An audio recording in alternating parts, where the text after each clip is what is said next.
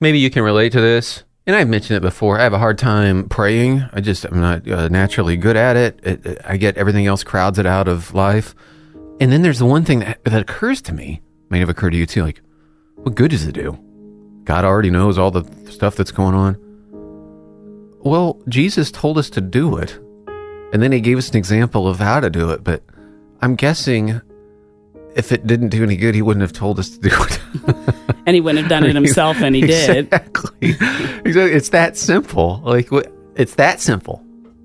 He told us to do it. It matters, and He said, "Ask God for things." in your life that you need. Ask Him for wisdom. Ask Him for your daily bread, things that you need now. Um, ask Him that His kingdom would be on earth as it is in heaven, or like now, like that His rule and reign would be expanded now, like in my own life. Ask for that. It must matter.